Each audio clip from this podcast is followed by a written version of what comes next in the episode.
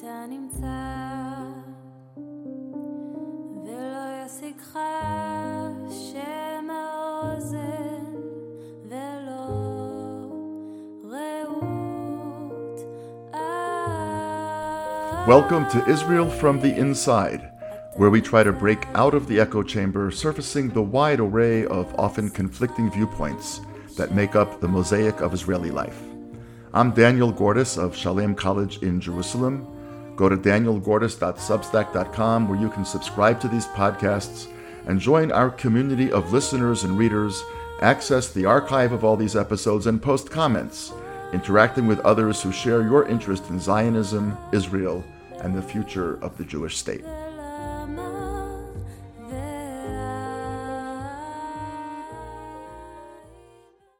I am sitting with uh, Susan Weiss, who, among many other accomplishments, is the author of a book that I had occasion to read a couple months ago called Marriage and Divorce in the Jewish State Israel's Civil War, which is quite a title. We'll come back to that in a little bit, uh, which she co authored with Netty Gross. And we're here to talk with Susan about her work on behalf of uh, women's rights in Israel, specifically in the religious domain. We'll talk about that in a second. But first of all, thank you very much for taking the time to be here. My pleasure. And uh, before we dive in, tell us a little bit about your background. Okay. Um, I uh, came from the United States in 1980. I came uh, with two children. I now have five. Had three children here in Israel. And I also, so I'm an attorney. I came as an attorney. And I, uh, while in Israel, I g- also got a PhD in sociology and anthropology, which was as a result of the work that I do, actually. And you founded an organization. And I founded I founded two organizations. Okay, what are they? I founded uh, a project called Yad Lisha, which is legal aid for women in the rabbinic courts. And I did that for seven years, and then uh, from 1997 till 2004. And in 2004, I started the Center for Women's Justice when I decided that it wasn't good enough just to give legal aid to women in the courts. What I wanted to do was to try and find a systemic cha- to do sys- systemic change. I wanted to find a systemic solution for the problem of Jewish women in divorce. Okay, so we're going to talk about the problem of Jewish women in divorce as one of a number of issues that you're involved with. Correct. But I want to just sort of pick up on one line that kind of jumps out at the reader from your book. Yes. And uh, you say basically Israel's not really a democracy, it's a partial theocracy. Correct. Now that's kind of a showstopper. so start out by telling us, I mean, really, we're all used to hearing that Israel's the only democracy in the Middle East, and it's, you know, places like Saudi Arabia that are theocracies. So how is this country a theocracy? Uh, okay, I have a I have actually a, a cute way of explaining it. In Israel, and I, and I have to give credit to Net, um, to uh, to an attorney, um, Neta Ziv from Tel Aviv University, who once said this to me when I called her up with this case that I had. I said, Neta, what am I going to do with this case? And she said, Susan, in Israel, a woman can be a fighter pilot, but she can't get divorced. Um, Israel's a partial theocracy because it has carved out a place uh, for religion in the state in which the state can uh, impose religious uh, rules and religious uh, acts on its citizens. And uh, it has expression in ver- it takes expression in various different ways. Israel adopted the millet system. The millet system is uh, Which is millet- Turkish? Millet came from the Turks. Millet means religious community. That means anyone in Israel can, can get married and divorced only within the rules of their millets. And the rules of the millets can change. So Christians with Christians, Muslims with Muslims, and Jews with Jews. Jews with Jews. So uh, Jews can only get married in Orthodox ceremonies. You cannot get married in a civil ceremony in this country. You can only marry another Jew in this country. You cannot marry someone who is not of the Jewish faith if you are of a Jewish faith. There's no intermarriage. And when you get divorced, you can only get divorced in accordance with Jewish rules, and the state imposes a religious act on you, which is the get. In other words, before it will give you a religious, a civil divorce, you have to go through the religious act of the husband delivering a writ of manumission to his wife. And uh, the writ of manumission is the get. And uh, the, according to Jewish religious rules, the man really holds the cards. And if he doesn't want to write his writ of manumission, then the woman is stuck in her marriage. Okay, so stuck in her marriage is the aguna situation. Correct. Ogen is the Hebrew word for anchor. So she's more or less anchored in place and she can't move on with her life because until she gets this get, which only he can give and she cannot demand, um, she can't get married again. Now, he can't theoretically either, but if he doesn't care and she does care because her childbearing years, for example, are ticking away, then he basically has all the cards. And as you describe in your book, the courts really side with the men. I mean, the, the cases that you described were egregious. I mean, of men who were, in some cases, violent, didn't show up to court hearings, got lawyers who brought up the most ridiculous arguments, and then you would have one of the rabbis on the court siding with them, and so on and so forth. Um, how long can this go on when a woman's an aguna and the religious courts are dealing with her divorce? Well, it actually can go on forever. One of the cases that uh, I started when I was, I, I, I, I didn't actually represent this woman, but one of the uh, women pleaders who was working for me represented her, is a woman named Tzvia Gorodetsky. And Tzvia Gorodetsky must have been somewhere in the year 2000 or so, uh, asked her husband for a divorce. And uh, we handled it beautifully in Yad Lisha. And uh, we managed to get him imprisoned, okay? Because he wouldn't give the because he wouldn't give the get. And and uh, but as you can see, even if the rabbinic courts does every does everything that it can under halacha, which is to try and force the husband to say, "I will give you a get," um, and put him in jail. Um, so they put him in jail relatively quickly in this particular case. But as of today, she still does not have her get, and actually in the Center for So it's 21 years later. it's 21 years later, and and uh, we actually at the Center for Women's Justice asked to release him a few years ago, and uh, that's a whole other story. But he's he's now out. He's now out of jail. He wasn't giving the get, and um, And her life is ruined in that her, part her of her life life. was ruined. She went from 35 to 55, and she actually, right now, would like to remarry. I think she she has another relationship, and she's stuck. She can't get go forward. Although the Center for Women's Justice may have a solution for her too, because we set up a private rabbinic court. And which may issue her her Her get. her get yes, Which well, she might declare her marriage is over. Which it's it's a progressive rabbinic court. Right, progressive Orthodox rabbinic court. It's uh, under the auspices of Rabbi Sperber, so yes. Okay, so yes, definitely Orthodox. Yes, yes. Absolutely Orthodox. But not under the auspices of the state, not under the auspices of the Orthodox rabbinic. I know when we say, by the way, under the state and the Orthodox, what you're really talking about is the Haredi community, right? I mean, most of these rabbis are pretty close to the Haredi world, if not in the Haredi world. Well, this is what distinguishes the Center for Women's Justice and many other NGOs that are involved in the area of, of religion and state. We are not, we, we really do not think that the state should adopt any type of religion. No, I understand words, not Orthodox, not Haredi. We're not looking for a, a nicer rabbinate. What we're looking for is privatization of the rabbinate. We, we think everyone has the should have the right to decide what religious uh, expression, what Jewish religious expression is appropriate for themselves, and and what who what rabbi is the rabbi that they want to go to, and they have the right to choose that, and the Well- state shouldn't be imposing these religious rules. That's the American model, more or less. I mean, that's the model of the American Jewish community. So we'll come back to that in a second. So let's just, so we know that there's an agunot situation. A woman wants that the marriage ends, whether it's his doing or her doing, for whatever reason, the marriage ends. Uh, only he can give the get. And in fact, as you pointed out a minute ago, even the Orthodox court can't, in the end of the day, force him to give the get. Right, He he can go to jail, to, and if he's willing to sit in jail for X number of years, he can sit in jail. right. He'll get fed three times a day. Correct. And he'll have a minyan probably, and everything is good. And her life just sort of the the sand clock of her life just drizzles away, and that's that. And there's how many cases of agunot, outstanding Uh, agunot in Israel? Do we think there are? That is the million dollar question. Uh, the women's group say there are thousands, and actually, the the uh, the very first article I ever wrote um, for uh, on this matter was for the Jerusalem Report, and I asked the question, "How much is your womb worth?" Okay, because every every woman who's going through a divorce in this country has to decide how much she wants to pay for freedom and how much time she wants to waste on this on this whole process. It's actually the easiest thing to get divorced in this country if there's an agreement.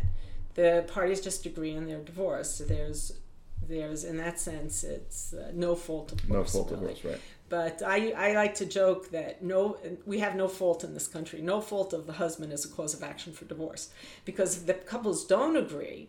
There's nothing. There's almost nothing a woman can prove in court. There's three. There's three uh, classic causes of action for divorce, which is abandonment, violence, and infidelity. Okay, those are the class three classic uh, trilogy of divorce, and and uh, before they even came to uh, no fault divorce, before even that became the norm.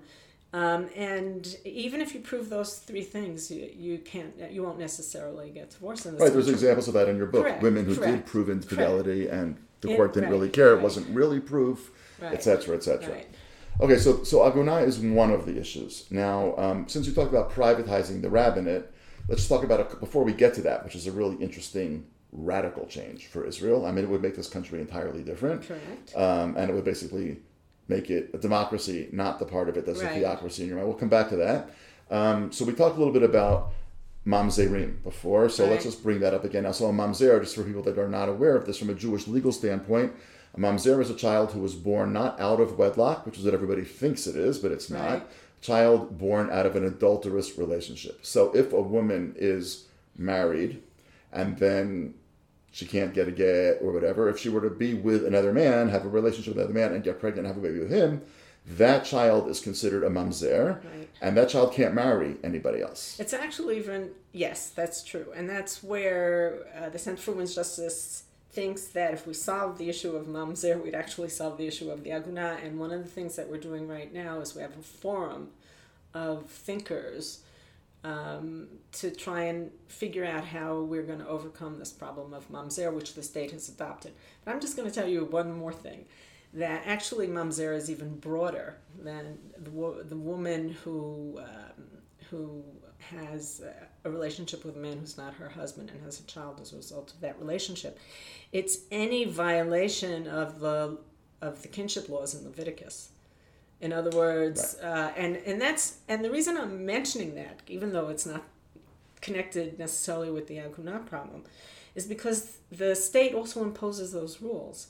In other words, if you happen if you happen to get divorced from your wife and you marry your wife's sister, and you don't realize that in, uh, under the Leviticus rules, um, you can only marry your wife's sister if your wife dies. But if your wife is still alive, because you divorced her and you wanted to marry her sister, and you didn't uh, know that that was the rule, and somehow you managed to marry her or have children, you didn't even marry her, you had children with her, the children would also be mamzerim.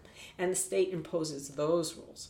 There's many very odd rules that the state's imposing. For example, um, if you're a nursing mother and you have a child, you know, you're, you have a child who's under the age of two, and you want to get married, you were divorced and you want to get married, and you have a child who's under the age of two, you have to get special permission from the state to get married Why? because there's a rule in the in the Shulchan Aruch that if you're nursing if you're nursing a child, um, theoretically you owe the milk that from the your milk to your ex-husband and his child, and you can't just transfer that. Okay, right. so there's that this, gets hairy. I so know it gets a very 27, hairy. 27, 30 year old woman. She and her husband get a divorce, Right. but she has a kid. She's nursing. She meets a guy. They want to get married, but Yes. because she's nursing, she has to get permission from the state, Correct. from the rabbinate, actually, Right, to marry this guy. And one of our clients, one of our clients had that situation and then they started asking who's the father of this child. And they started questioning whether the child was actually the father of the ex-husband or not. The child of the ex-husband or not. The child of the ex-husband or not. Yes, sorry. And I'll give you another. I'll give you another theocratic imposition. Um, if you have a child born ten months, ten months from a divorce, the child must be registered on the name of the ex-husband. He can't be registered. The child cannot be registered on the name of anybody else. And genetic testing order. wouldn't. You're not allowed to do genetic testing. It's automatically imputed to the father, to the ex-husband, okay? And we have actually two cases right now where children were born uh, eight months after the divorce, and the mothers d- refused to register the children on the name of their ex-husband, and they're fighting the state to allow them to register the kids on the name of the their new partner. Okay, but I just want to make it clear we're living in the 21st century. This is true. There's a very simple test that would determine with absolute certainty whether or not that ex-husband is the father of the child, but the rabbinate could not be less interested in that No, scientific I. I, and we this the state of Israel passed a law that you cannot you cannot do genetic testing without a court or a rabbinic court order to to allow In other words, it. a couple can't just decide to go ahead and do genetic testing. No, no, they cannot do that because they're worried that they're going to be finding mamzerim, so they're they think that they are protecting children from the mamzer taboo. Uh-huh. And if a couple went out, let's say they went to Cyprus, they went to a clinic in Cyprus and they got genetic testing, and the genetic testing proved without a doubt that this new child is not the child of the ex-husband, Right. the court would or would not accept that. Oh, date. that's that. Right now, we're dealing with what exactly the court will accept as admissible, and we're trying to make all sorts of arguments about the split status of a child. That a child, just the same way a, a person can be Jewish for purposes of coming on Aliyah and not Jewish enough to get married, the person can be the child of somebody under civil laws and not necessarily child of somebody under halachic law. So that's one of the arguments that so they would have different now- fathers. Right. No, right. Well, they would be the father of one Correct, man under civil law, and under the rabbinate, they would consider a different man the person's Correct. father. So that's like some of the cases that we're dealing with now. We're dealing with all sorts of cases. In other words, when I started all this work, when I began all this work, I really thought the problem was bad husbands and then maybe bad rabbis that weren't interpreting the halakha well. And then I began to understand that the problem really is the theocracy. The problem is that the state is imposing all of this on everybody. I mean, if you choose from your own free will to to live your life in accordance with these laws, that's one thing. But a state, a dem- democratic state, cannot impose these rules, these patriarchal, um, to some extent misogynist rules on its citizens. We really believe that there has to be freedom and liberty and liberty and freedom of religion and and and ability to conduct your lives without worrying about your children being stigmatized. So let's just make this even broader, just to, to make it clear how wide the net is. Let's say we're a young couple, you know, some man and woman are a young couple, and they don't want to get married by the rabbinate. And they don't even want to have any kind of religious ceremony. It's just not their thing. They're both Jewish, they're both Israeli. They care even about being Jewish, they care about being Israeli. They just have a very negative feeling about this whole religious thing. So they hop on a plane back in the pre corona days. They hop on a plane, they go to Cyprus, Okay? and they go to the Greece or Italy? Where- or wherever you go to New York. There's a lot of places you can go. You go to a civil court. You get you get married. Israel's Ministry of the Interior recognizes Correct. that marriage. Now, let's say 30 years go by. They've never been married by a rabbi. They've never been done anything religious in their lives. They were just married civilly in Cyprus. Right. Now they want to get divorced. Right. Can they get divorced without going through the rabbinate? No. They The have to no. go into the Orthodox rabbinate to undo a marriage that was a civil marriage in Correct. Cyprus. And that's because the Orthodox rabbinate has two hats. It has a civil hat and a religious hat. And the state gave it a monopoly on the civil hat, okay, for any for all Jews. That's my last story in the book, okay? And that actually came to a head in 2004, okay? When um, uh, a I, it wasn't my client, a woman wanted uh, a husband wanted to get divorced from his wife. A man wanted to get divorced from his wife, and they had gone. They had done a reform ceremony, and they had gotten married in Cyprus, and they wanted a divorce, and she didn't want one. And uh, they went to the rabbinic courts, and the rabbinic courts said, "I don't know what your problem is. We don't recognize this marriage. You never got married halachically, so you're not married." And she said, "You can't just say I wasn't married. I got married in Cyprus. You, you, you know, you're a state. You have to recognize this. There's full recognition for acts of state." So, she actually brought it to a bagatz, and at that point, Which is uh, the Supreme Court. the. Supreme Court, yes, and um, and Barak, who was sitting on the Supreme Court at that time, he could have at that moment said he could have made a declaration that anyone who got married in a civil ceremony gets divorced in the civil courts.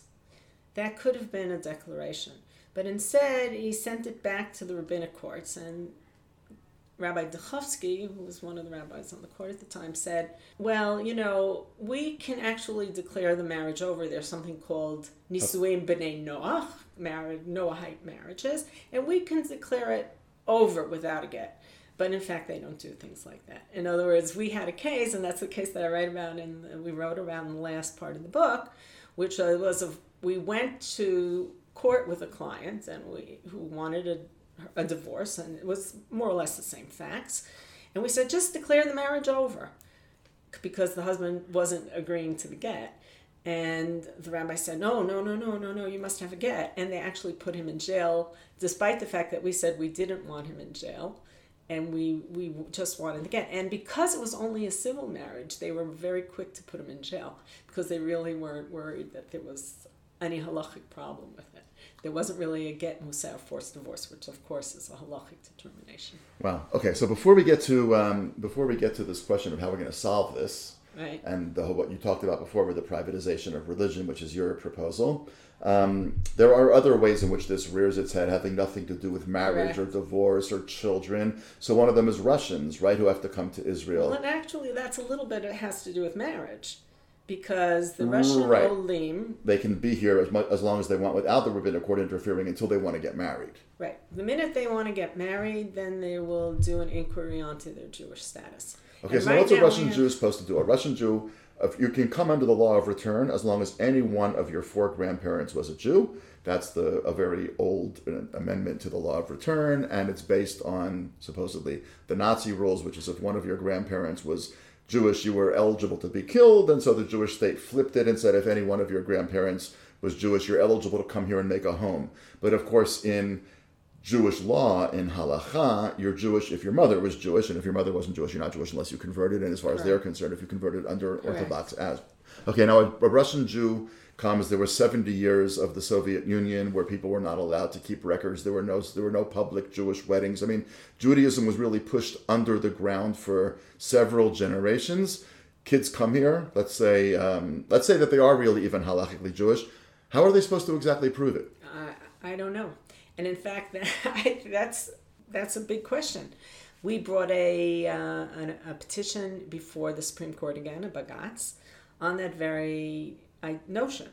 Because um, what what's happening now is that they passed regulations, which is secondary legislation, and this secondary legislation is very broad, and it says that whenever anyone, it, it used to be targeted specifically towards immigrants from the former Soviet Union, but there was an appeal to the Supreme Court on that. So now, if you don't have a parent who got married in this country, or um, if you know, then then you have a problem proving that you're Jewish, and they they make it very very hard for immigrants from the former Soviet Union, and I don't think you and I could probably prove that we are Jewish because they have to bring records of their great grandmother on their maternal side, and How are you I don't to get that? I don't know. Do you know the your great grandmother's name even? I do know my great grandmother's name, but I don't have any proof that she was Jewish. I have my Right. grandmother's ketubah, but that's only accidental because I found it going through a box. Okay. But yeah, most people don't have that. Yeah, yes, it's, and you're going to you you may have to go to Ellis Island to prove what they wrote there. But why would what anyone wrote, any pakid, any clerk, you know, at Ellis Island, you know, who wrote Jew on your when when your great grandmother immigrated to America? I don't know why that would be proof of Jewishness. And right now, if there's any problem with the documents that the Russians bring, they they immediately say, "Oh, this is a forgery and proof that you're not Jewish." What's happening is that what's really motivating rabbinic court. This is one of the reasons I went back to study sociology and anthropology because I said to myself, "What is happening here?" You know, I Why are they doing this? Yeah, why are they doing this? Why, you know, are they really? Do they do they hate women? You know, are they doing this because they're just you Bad know, people. Bad people. And I I started just asking that question, which was a big So why are they doing it? I think it's all about purity and danger. It's Mary Douglas. Right. It's all about That's the book she wrote about Leviticus. yes, yes. It's all about an internal morality which they have developed, and with and it, it it also has to do with the religious sphere, which is an exclusionary sphere as opposed to an inclusive inclusive sphere. you know the de- democratic sphere is is broad and inclusive me and, and it's about poor, your- equal it's about equality it's about justice okay but that's not what it's about and we even have rabbis uh, when we ask them because we also dealt with the repealed conversion cases and the rabbi said justice we want to do justice but really before anything else we want to make sure that the purity of the jewish people that is the kerem yisrael the vineyards of Israel.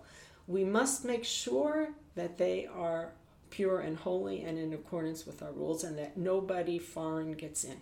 That's, by the way, I mean, this is a whole other issue which we can't go into now, but there's this guy in Israel now who's trying to do this genetic testing to prove whether or not people are Oh, Jewish. that's very problematic. It's hugely Oh, problematic. usually problematic and a big mistake. And it's, by the way, not what Judaism was. Judaism was never defined I- as, a, as a genetic. I have a friend. I have a friend who works for one of the, organizations involved with that, and that same person, she so she tells me, says that thirty percent of the Haredi community was tested, would not pass the genetic, would not pass that test. So the whole idea that, that that's a very very dangerous playing with fire thing, which some people in Israel are taking very seriously. But let's go in the opposite direction. Let's go in the direction of trying to make things not worse but better. okay. And you and your colleagues are advocating there's got to be a change here, and you don't want a nicer, gentler, sweeter Orthodox rabbinate because first of all, it's not going to happen, but second of all, it's not the principle. Right. Uh, you're saying this is a democracy, so people should be able to decide how they want to get married, who they want to marry, etc. It should be a personal decision. So therefore, you want to privatize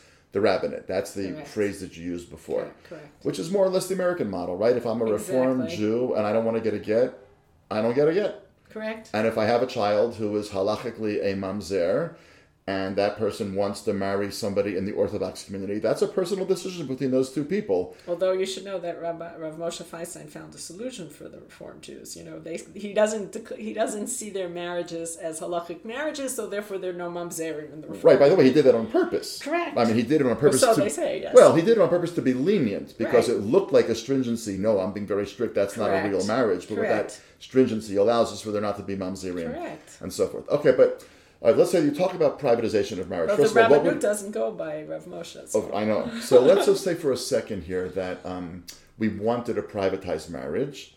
Who does that? Who makes that decision? It would probably it would have to go through the Knesset, and um, there would be a lot of objection to it, obviously, because uh, there's a lot of jobs involved, and uh, the mantra that most people adopt when the issue is raised is, "Oh, well, no, no, no. Well, then we will divide the Jewish people, and we won't be a Jewish state anymore." So there's a lot of objection to it. There'd be objection Um, probably outside the Haredi community also. When outs, In other words, I think that people, a lot of people in the Mizrahi community, yes, would instinctively not want the gates opened to all of this. Probably. Um, But it's happening on the ground. That's what's so exciting. You know, I think that. Um, how's it happening on the ground?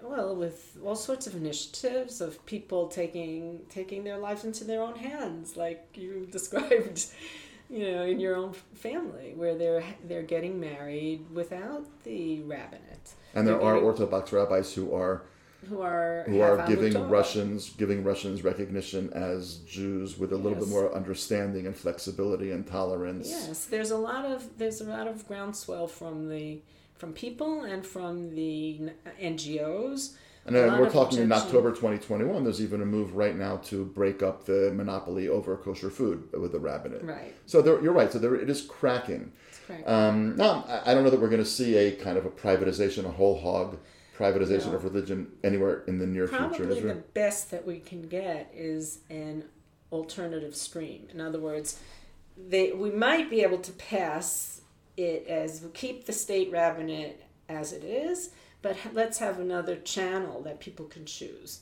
Like the in other kashrut words- system. like the kashrut system. Uh, except kashrut isn't really imposed on people. No, no, but I'm just saying there are other non-orthodox, there are other non-rabbinate systems that give a, a give a seal of approval that say this food is kosher, which is not the official Israeli rabbinate. Right. So that's what I mean. It's a parallel stream in Right, that right. regard. Now, let me ask you the following question. A lot of our listeners are probably saying, "Yeah, okay, um, definitely sounds bad. I don't like the idea of Israel being a theocracy. I don't like the idea of a woman being locked down and not being able to get remarried for 25 years while her childbearing years in the prime of her life disappear. And you know, no woman can be on the rabbinic court. And obviously, no woman can be on a rabbinic I'm court. Right. Okay. That's definitely That's true. another So they say, like in principle, so therefore, those of us who are Americans are listening to this and saying, okay, I get that. I mean, America kind of works. You know, people go to whichever rabbi they want, people do whichever religious ceremonies they want. But then somebody might say, you know what, it works except for in one way. I'm not, even if I'm not religious, even if I'm not an Orthodox person or a conservative, whatever, I just don't think that this intermarriage thing in America is playing out very well. There's was the sociologist in me, like the sociologist in you, right? The sociologist in me, they're saying in their armchair in, you know, wherever they're sitting, that hasn't worked out really well. And the idea that the Jewish state would actually allow intermarriage in the Jewish state when we see what it's doing sociologically and demographically outside, that feels like a really bad idea. What would you say to them? I would say that the state has no business in that in that decision.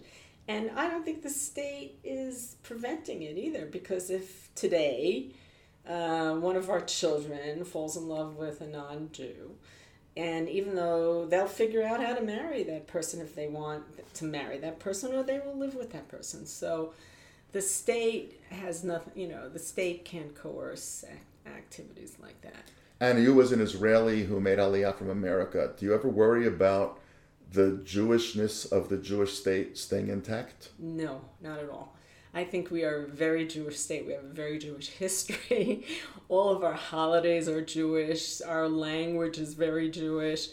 Uh, if you want to observe the Sabbath or observe kashrut rules, it's very easy. So I am not in any way worried about the Jewishness of the state.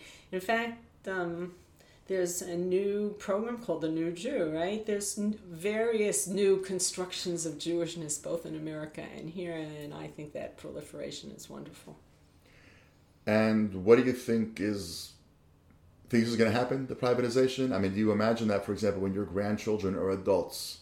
Obviously, nobody knows, but you have a hunch that when your grandchildren are adults, they're going to live in an Israel which has a privatized rabbinate Or, or a parallel system. or a parallel system. I pray that that's the situation. I really do because we can't be a theocracy. We there's there's no there, there there's no legitimation for Israel as a state if it's not a democracy, and I don't want to see them.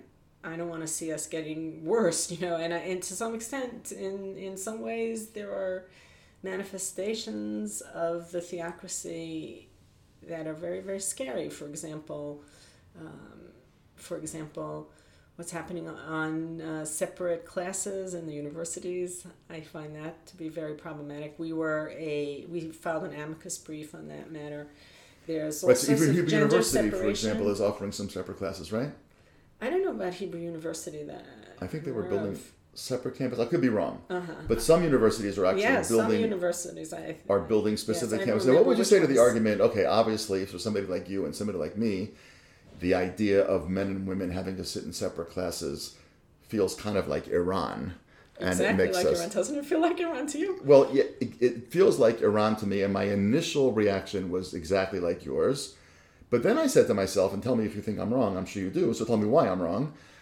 Um, yeah, but if they don't have the option of separate classes, then the Haredim aren't going to go to the Oh, university. that's not true. You don't think just- that's true? No, look at the, look at look at America. I have Well, no, but they're I different Haredi so- communities. Okay, so if they if they want to get educated and they want to get go forward in life, then they then they'll figure out how to do it.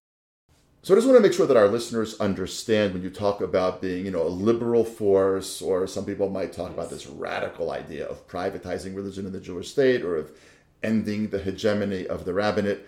You're not exactly an anti-traditional person, right? Of course, I'm not anti-traditional. I I myself am shomer Shabbat. I observe the Sabbath. I observe the kashrut laws. I come from an Orthodox family, and the tradition's very dear to my heart. But uh, this work that I've done has opened my eyes in a lot of different ways, and I, I, th- and I really have begun to understand the diversity and the beauty of the plurality of the possibilities of Judaism. So you're Um, not, you don't see any, you don't see any value in some higher education academic institutions allowing for separate classes so that we can start educating the Haredi community? No, I think we have to start it from uh, kindergarten. And I think we have to have um, liba, the, the core curriculum.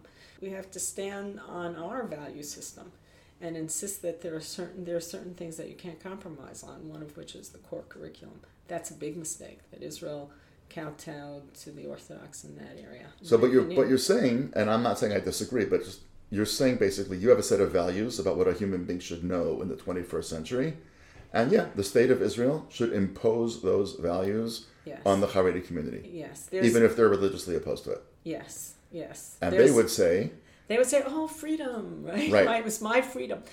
Uh, yes. So to some extent, um, I think that's the responsibility of the. I think that's one of the responsibilities of the state to make sure that its children are educated. And I think that if that's being intolerant, how tolerant can we be of the intolerable? And I think that's intolerable. So I think that we have to draw lines and we have to make uh, value judgments and value decisions. And that's a big mistake that the state has not imposed core curriculum. so again, for our listeners who are uh, interested in seeing more about what you're doing, the names of the two organizations are.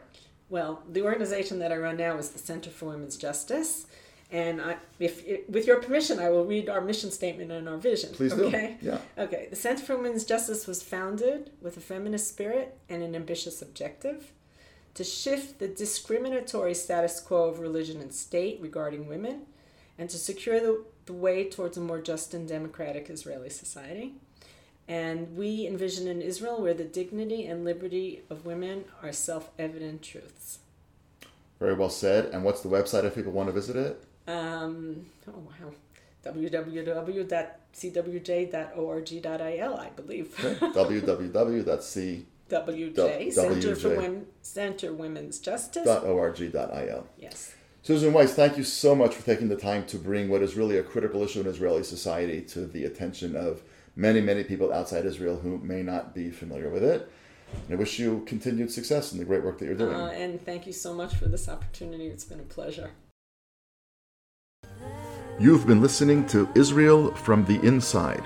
Go to danielgordis.substack.com where you can hear more of these episodes. If you have ideas for topics you'd like us to explore, we'd love to hear from you. Until next time, I'm Daniel Gordis.